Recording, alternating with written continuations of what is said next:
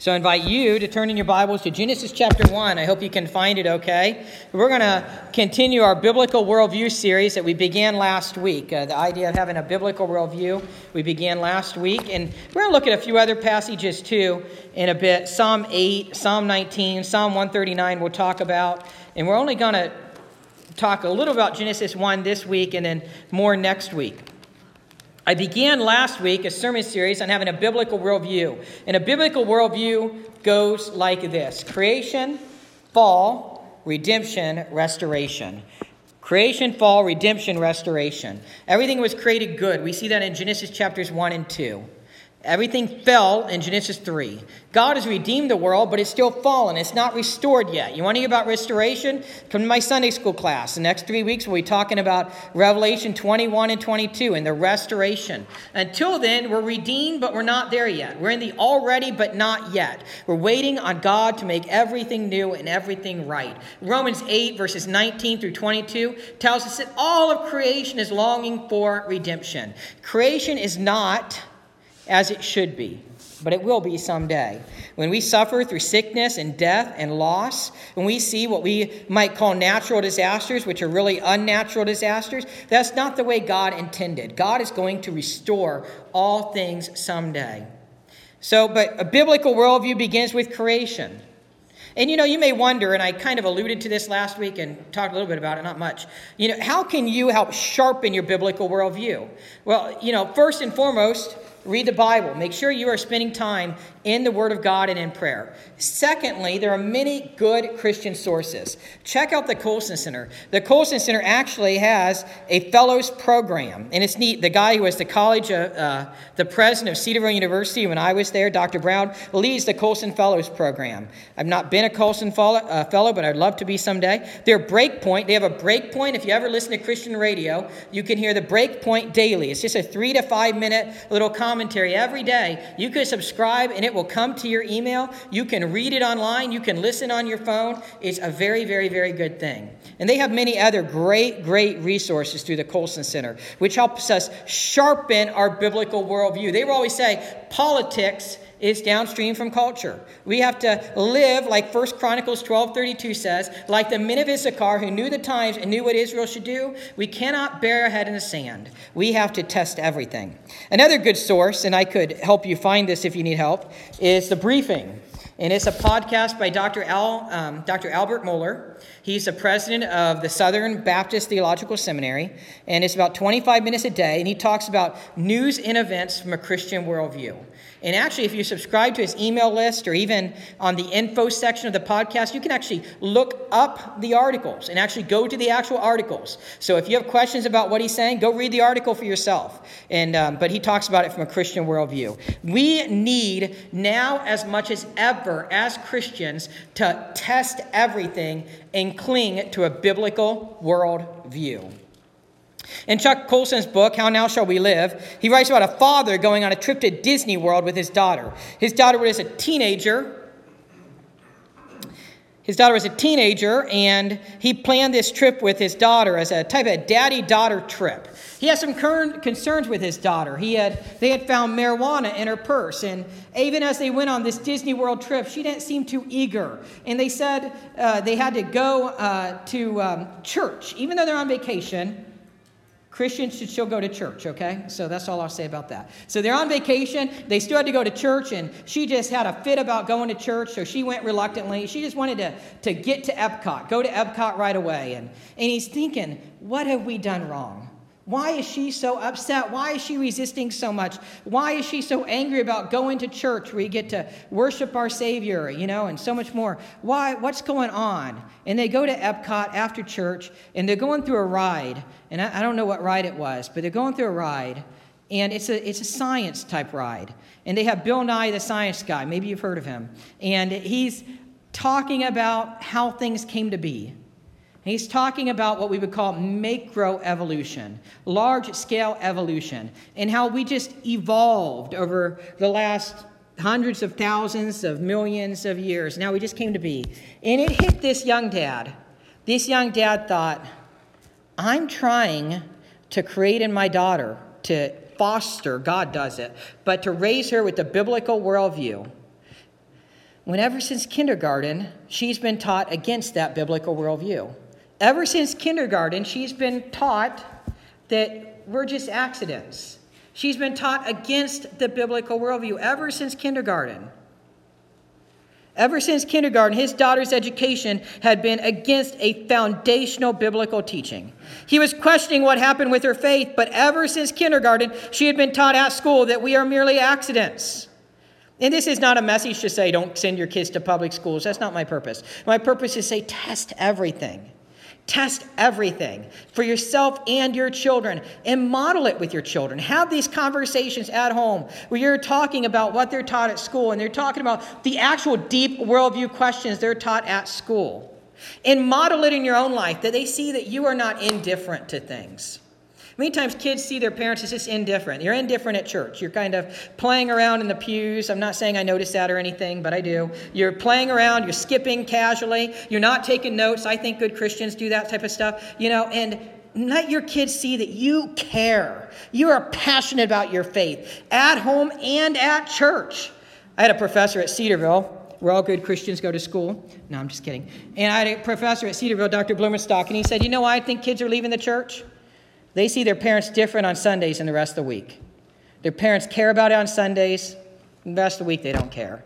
You know what I see? A lot of parents don't even care on Sundays. And the, the, this next generation, we think it's the millennials. Millennials are already running the world, okay? We're talking Gen Z, I think it's called, is the actual college age now. And, and, and, and they have a hypocrite meter like you wouldn't believe. Test everything, show it to your kids, show them that you care. So, this particular dad noticed that his daughter was being taught at school from kindergarten up, which she's in school every day of the week, of course, contrary to the biblical worldview that he was teaching. She had been taught macroevolution at school. Macroevolution means large scale evolution. Macroevolution means that everything has evolved across species. Everything has evolved across species. And, and, and the world is teaching that everywhere they, every chance they get, everywhere you go. They're teaching that at Disney World. They're teaching it that at the schools. They're teaching it on PBS Kids. They're teaching it at the Berenstain Bears. We're going to come back to that. They're teaching it everywhere. And as Christians, we need to test everything and we need to cling to a biblical world worldview. What happens is the worldview of the world is not an accurate picture of reality. It, it, it's like it's drugged. Okay, so in 2017, Mercedes had to have her tonsils out and adenoids. It was a lot of fun. And uh, so we take her in. She was in, I think, uh, second year kindergarten at that point. And we take her to the hospital. She's a little nervous. We're a little nervous, of course. And we take her to the hospital and we walk her up. And, and it's Alliance Community Hospital. They're all like, you know, um, I feel bad seeing a little kid, you know, a five year old, I think she was, walk in. And, and I'm concerned how's she going to act when they have to take her away from us out of the room? They gave her unbelievable medication. She didn't even know. She had no clue they were taking her out of the room. It was easy. And then she comes back 20, 30 minutes later after having her tonsils out. And as a dad, my emotions just tugged at me because she looked all white. She didn't look too good. And then she starts talking. She's talking a little different. She was drugged, you know? She was drugged. She did not have an accurate picture of reality, okay? It was proper drugs, okay? It was administered by the proper doctors, but she was drugged. And I felt bad. I mean, I look at her I felt really bad for her. I felt these weird emotions, like I was even going to pass out. Never passed out, but that would, I'd have to check my man card if I said that, but I didn't. And then Mercedes starts talking and she says, I don't even remember them taking me back. Did they take me back to the surgery yet? He said, Yeah, Mercedes, they took you back. Your surgery's over. We felt bad for her. Then, two minutes later, she says it again. I don't remember them taking me back. Did they take me back from my surgery yet? Yeah, Mercedes, they took you back. Your surgery's over. Five minutes later, she asked the same question again. And Megan and I just looked at each other and started and kind of chuckled. Listen, without a biblical worldview, our view of the world is distorted. Okay, it's like you're wearing funny glasses. You cannot have an accurate view of creation. We need to test everything, and we test it with the Bible. The Bible corrects our vision. Okay, the Bible gives us an accurate picture of reality. Uh, 1 Thessalonians 5.21, the Bible exhorts us, examine everything carefully. Examine everything carefully. Test everything. Listen, every form of media is giving us a worldview. Every news source, every movie, every video game, every form of literature, every commercial, ev- really everything that we watch, read, or listen to is giving us a worldview. And most of the time, not all the time, but most of the time, the worldview is not the biblical worldview. We need to test it, and we need to test it with the Bible. And don't be indifferent to it. Test it. Test it with the Bible. Certainly, as I said, some commercials or books or movies or news sources are not corrupting our worldview, but that's why we need to test it. And by the way, I'll, I'll, very rarely say this, but I will say it today. If you missed last Sunday's sermon, I encourage you to go back, read it, read it carefully, and or listen to it, because these sermons are going to build each uh, build on each other. The biblical worldview, creation, fall, redemption, restoration. Why is the world a mess right now? Because it's fallen. We see evidence of that everywhere, don't we? Evidence is everywhere that we live in a fallen world. Why is the United States, as it appears to be falling apart, if you look at cities like Portland, Oregon, and, and other places, what is going on? We look at our we, we, we look at things, maybe watch the news, or maybe can't watch the news. It's just horrible, you know, and you think, what is going on? We are seeing a culture implode, just fall apart because because they have rejected God, they rejected a biblical worldview, and they do not know right from wrong. It says it twice in Jeremiah in the Old Testament. It says the people no longer know how to blush. They don't know right from wrong. And that's what we are seeing go acro- across, uh, across the United States right now. As I shared last week, this is just a review for you. You know, they used to think, or, or this one philosopher thought, we are going to see a clash of cultures, a clash between the Middle Eastern culture, the, the Christian, Judeo Christian Western culture, and the Confucian East. And then one of this guy's students actually differed from him. He said, no. We're going to see a clash, at least in the Western world, between the secularism and the Judeo Christian worldview. And that's what we are seeing. The Christian worldview is leaving, and there's nothing to replace it with. No right from wrong. And as Christians, we have to be different. We have to cling to the Bible, we have to test everything, and we have to not compromise. Don't compromise. Cling to a biblical worldview. This is important. This is important for you. This is important for your children, your grandchildren. It's important for the kids in here. I encourage you to listen, take notes, review. I encourage parents go home and talk about it. I read a wonderful article this morning about um, leading family worship. You know, take this seriously. Everyone has a worldview, but most of us do not think about our worldview. It is under the surface. Ravi Zacharias argued, this is really, really good. Ravi Zacharias argued that a coherent worldview must be able to satisfactorily answer four questions. A coherent worldview must be able to satisfactorily answer four questions that of origin, meaning of life, morality, and destiny. A coherent worldview must be able to answer origin, meaning of life, morality, and destiny, and destiny. Where did everything come from? How did we get here? What is the meaning of life? What is right from wrong? Where is history going? A coherent worldview must be able to answer those questions. Ravi Zacharias said that while every major religion makes ex- exclusive claims about truth, the Christian faith is unique in its ability to answer all four of these questions. The Christian faith is unique in being able to answer all four of those questions origin, meaning of life, morality, and destiny. Further, taking it a step further, the three tests for truth must be applied to any worldview. Any worldview must also be able to answer these three tests consistency, empirical adequacy, and experiential relevance. As we look at the worldview and we look at the idea of origin, meaning of life, morality, and destiny, we also, may, we also must look into is it logical consistent? What about empirical adequacy? And what about experiential relevance? When submitted to these tests, Ravi Zacharias said the Christian message is utterly unique and meets the demand for truth. The Christian message is utterly unique and meets the demand for truth. So today we're de- dealing with the origin question. Today's sermon was too long. And so I've decided, decided to split it into two parts. You can thank me later. I rehearsed the sermon, so I was rehearsing it last week, and I thought, I'm tired. And I thought, if I'm tired, they're probably tired too. So we're going to talk about the beginning, creation, for two weeks in a row. Today, my theme is that everything was created good. Today, the focus will be on God as the creator. And next week, we're going to spend more, more time on Genesis 1. My application today is examine everything carefully. Go home and make it a point to examine everything everything carefully. I walked down the parking lot last week. Some kids were playing Minecraft in a van. I said, What worldview is that teaching? you know, examine everything carefully. Everything is giving you a worldview. Everything is giving you a worldview. Let's read Genesis 1 1 and verse 31. Genesis 1 1. In the beginning, God created the heavens and the earth. In the beginning, God created the heavens and the earth. God created right here time, space, and matter. God created time, space, and matter.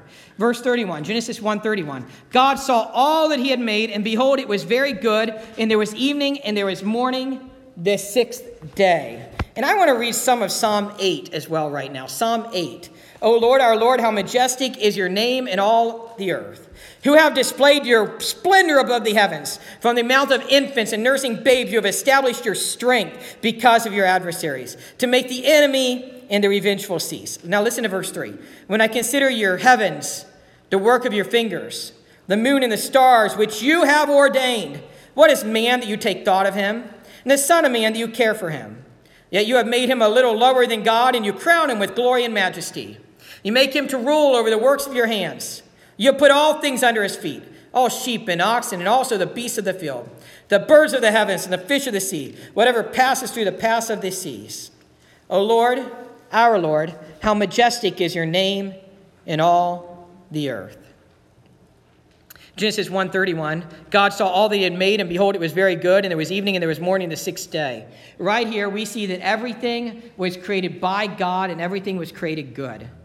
Everything was created by God and everything was created good. A biblical worldview teaches that everything was created good, Genesis 1 and 2. And then creation is now fallen because of sin, Genesis 3. Jesus has redeemed us, see John 3:16. But creation is not yet restored. Creation will be restored eventually, Revelation 21 and 22 eventually. Romans 8, as I said, all creation is waiting redemption. In Genesis chapter 1, we see that God created everything. God created everything, and at the end of the week of creation, he looked upon his creation and everything was good. But not just good. God said everything was very good. Everything was very good.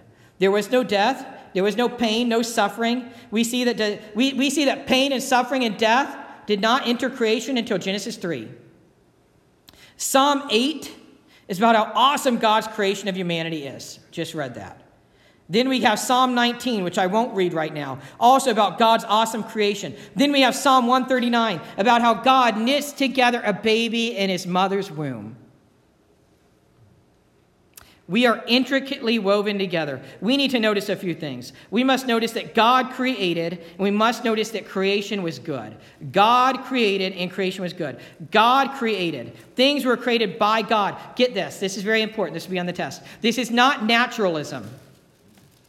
Naturalism is the world as we see it. Naturalism means that, you know, all of, all of creation is just what we can see with a microscope or, or, or, or what we see. Naturalism means there's no divinity, no, God, no divine creator. This is not naturalism.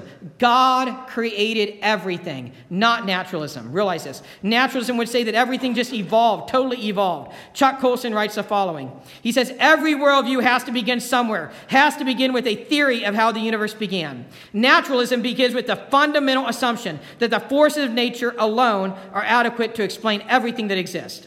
Whereas the Bible says, in the beginning, God created the heavens and the earth. Naturalists say that in the beginning were the particles, along with blind, purposeless, natural, natural laws.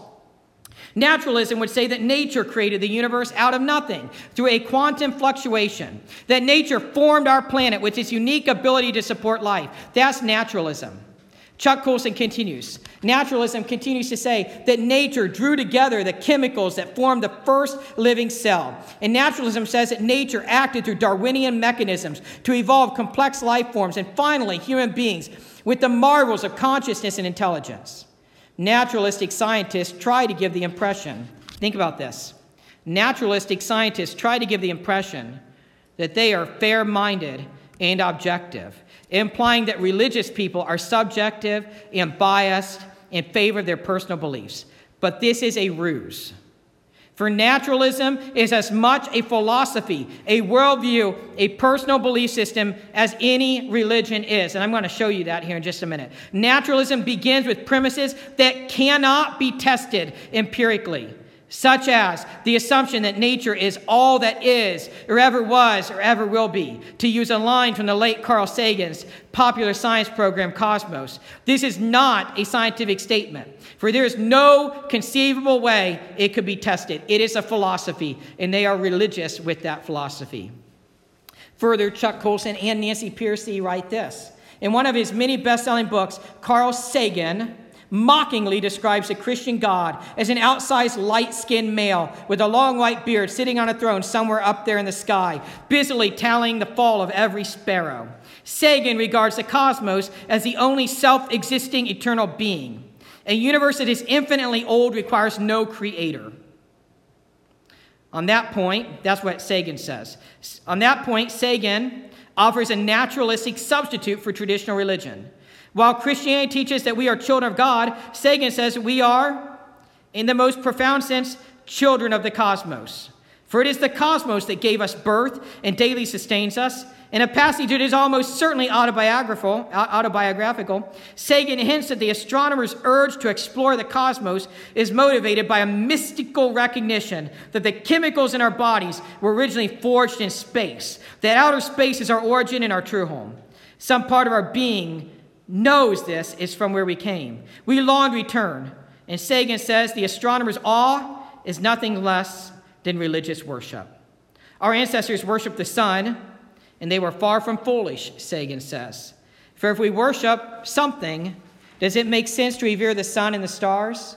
That's what Carl Sagan was saying. One more Colson quote about naturalism. This religion is being taught everywhere in the public square today even in books your child brings home or gets from the library. Nancy Pearcey, the co-writer of the book, brought uh, her son brought home a Berenstain Bears book. They're reading the Berenstain Bears. I love the Berenstain Bears. I don't know about you, but I really like those books even to this day. She, they're reading the Berenstain Bears, and we start out on a sunny on a sunny morning, and after running into a few spider webs in the book, we read in capital letters in the book, sprawled across the sunrise, glazed with light rays, the words, "Nature." Is all that is, or was, or ever will be. Right there in a children's book. Again, we are told by the Bible to examine everything carefully.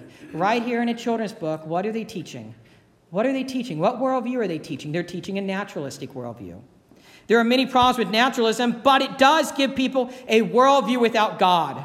And this is why I think it is so popular. It is a worldview without God. Chuck Colson's book, How Now Shall We Live, gives great detail of the problems with naturalists, but, but um, one, one quote which I really like you, you know, the intricacy of design is a proof of Christianity and a proof of a God. There's a quote Design is the most empirical of the arguments for God based on observational premises about the kind of order we discover in nature. I want to share a few more things. The late Christian evangelist Francis Schaeffer, Francis Schaeffer, wonderful evangelist philosopher, used to offer an argument against evolution that was simple. A simple argument against evolution. It's easy to grasp and devastating. Suppose a fish evolves lungs. What happens then? If a fish evolves lungs, what happens? Does it move to the next evolutionary stage? Of course not. It drowns. If a fish evolves lungs, just suddenly evolves lungs, it drowns. Living things cannot simply change piecemeal, a new, a new organ here, a new limb there. An organism is an integrated system, and, it, and any isolated change in the system is more likely to be harmful than helpful. If a fish's gills were to begin mutating into a set of lungs, it would be a disaster, not an advantage.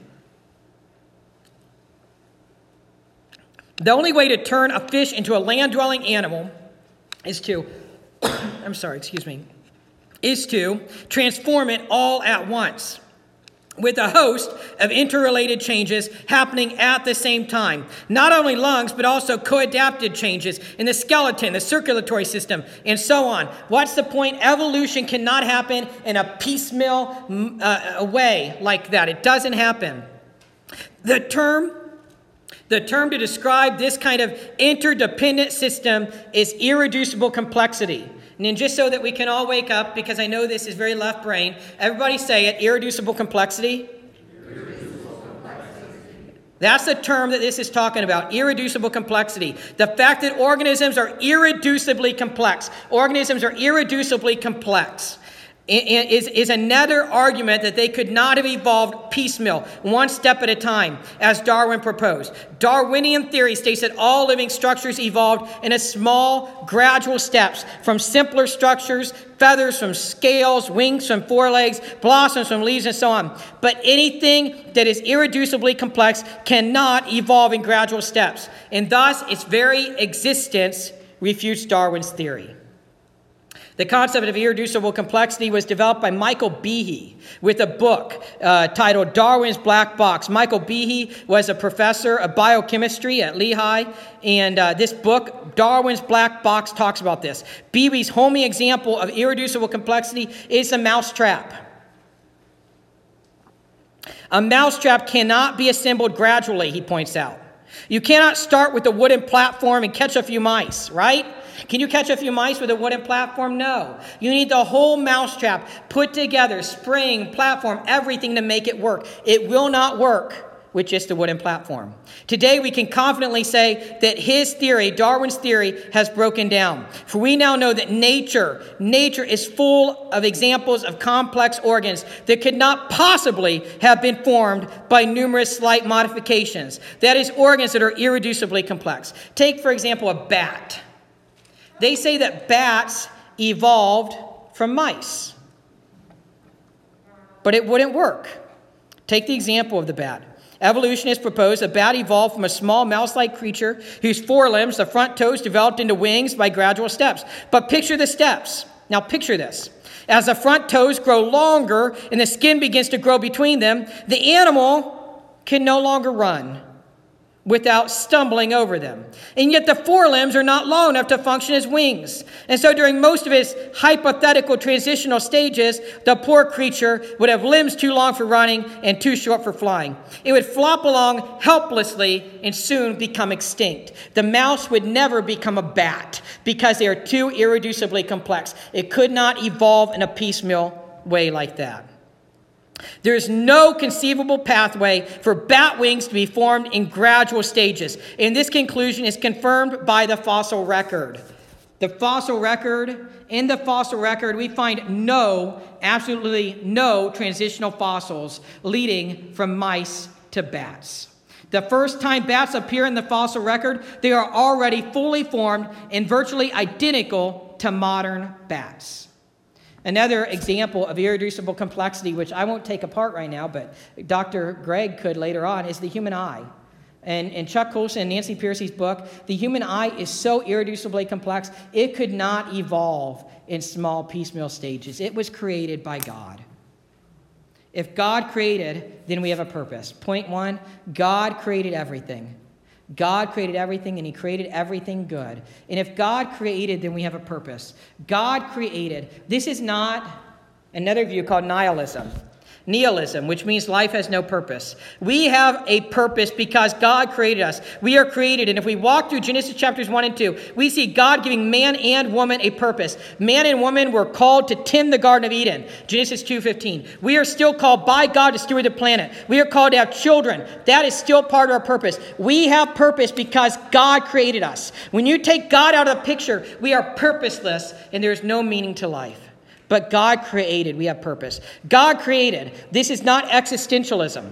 Existentialism teaches that I must find meaning in my life because my life has no meaning. No, God gives us meaning to our life. God created us. God created. This is not hedonism.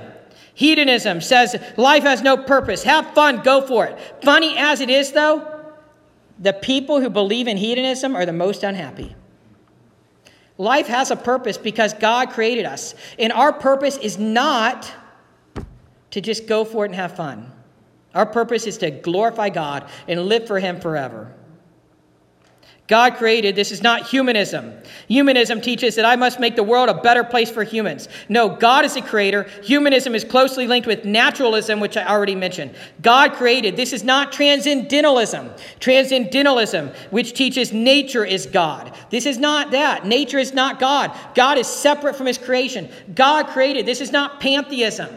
Pantheism teaches, kind of like transcendentalism, that everything is God. Pan means all, theism means God. Pantheism teaches that everything is God. If you watch Star Wars, you've seen the pantheistic worldview, that all is God. Use the force. That's a pantheistic worldview. But this is teaching that God is the creator, separate from his creation. God created this is also not panentheism.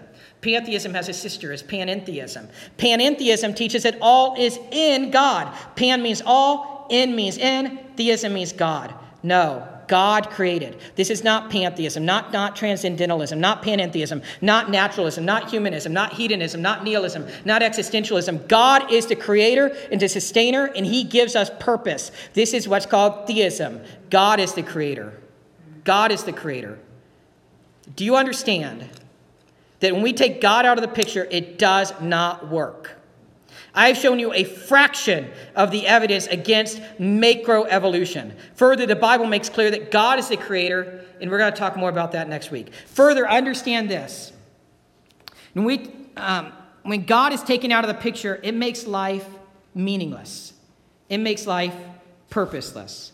When we take God out of the picture, it leads to what our society is experiencing today, right?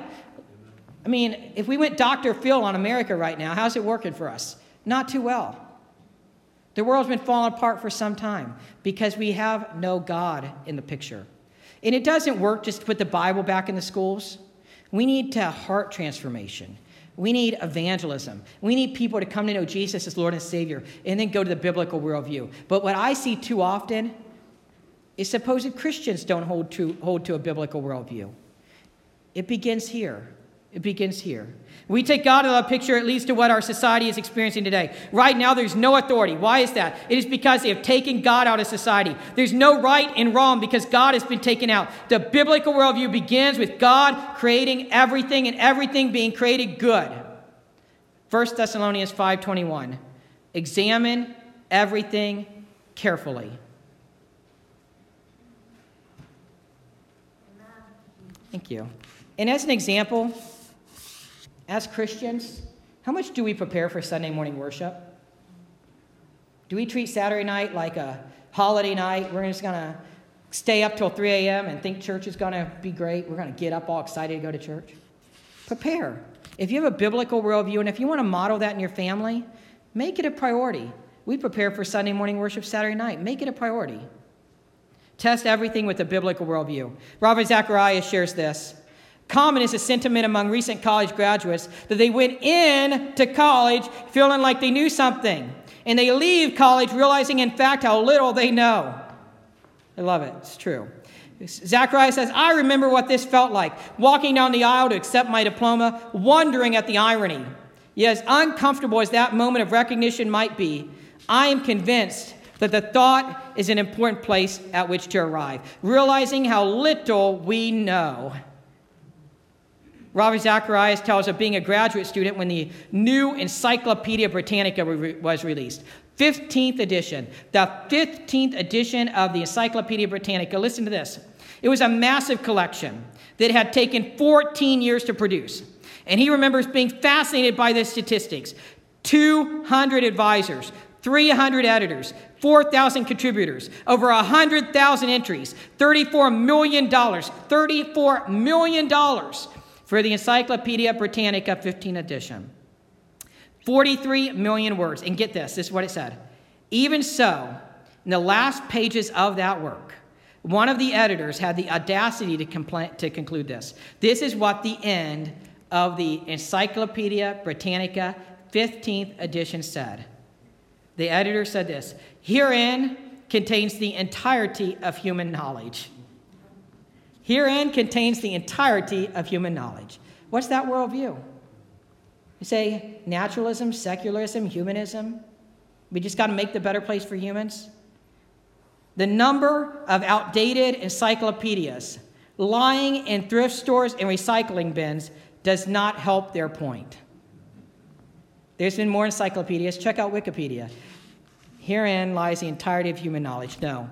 God created everything. God created everything good. We need to test everything. We need to cling to a biblical worldview. We need to do this for ourselves, no matter how old we are. We need to do this for our children, for our grandchildren, and we need to hold true to the Word of God and the testimony of Jesus Christ. Let's pray. Heavenly Father, I do pray that you help us. Help us testing everything. Help us, Lord God, clinging to a biblical worldview. Lord God, we cannot do this on our own. We need your help. We need the Holy Spirit guiding us, indwelling within us, helping us, supporting us. Lord God, help us as Christian parents to model that and model valuing the spiritual disciplines, valuing the Word of God and the testimony of Jesus Christ. Help us as parents, grandparents, and, and, and, and so on, and, and certainly as singles, to model the biblical worldview. And if there's anyone here, Lord God, that needs to repent of anything, may they not hold back. Today is a day of repentance. Today is a day to confess they are a sinner in need of a Savior, to believe in you as the one and only Savior, to trust in you, and to commit to you. Be with us, Lord, trusting in you and following you, persevering in the Christian faith, holding true to a biblical worldview in a world that doesn't tolerate that being prepared to live out 2 Timothy 3:12 that says all who want to live godly in Christ Jesus will suffer persecution. Help us being bold Christians and yet also gentle. Pray this in Jesus name. Amen.